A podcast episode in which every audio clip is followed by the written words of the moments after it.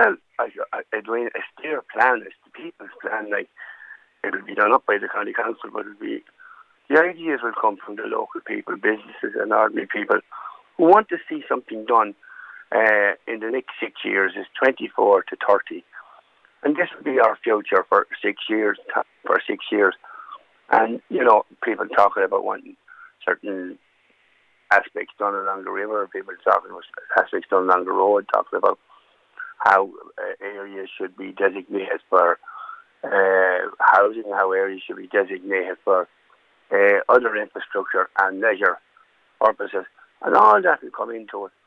And, and how we intend to look at possibly maybe the bypass of Bagenalstown, uh, how we're going to deal with traffic in Bagenalstown, how we're going to uh, look at the act of walking and uh, to school and how the money is going to be spent.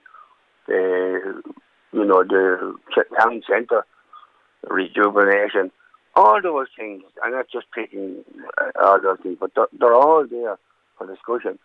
And you know, anybody has any uh, interest and want to uh, identify any of those things that are going on, I think it's an opportunity.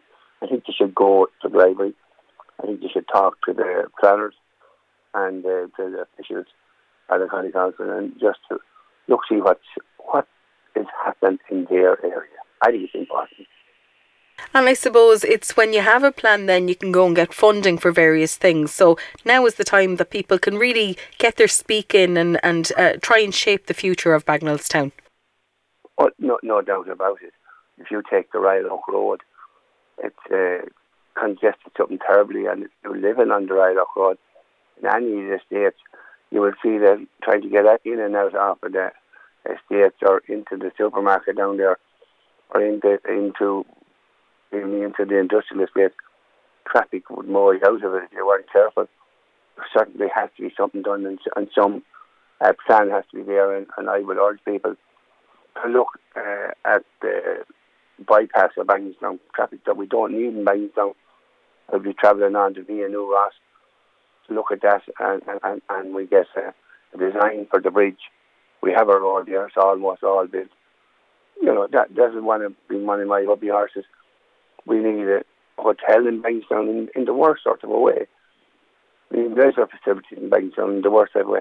Those are the things that I want people to have a think about. And of course, zoning is a big, be a big issue on it, you know.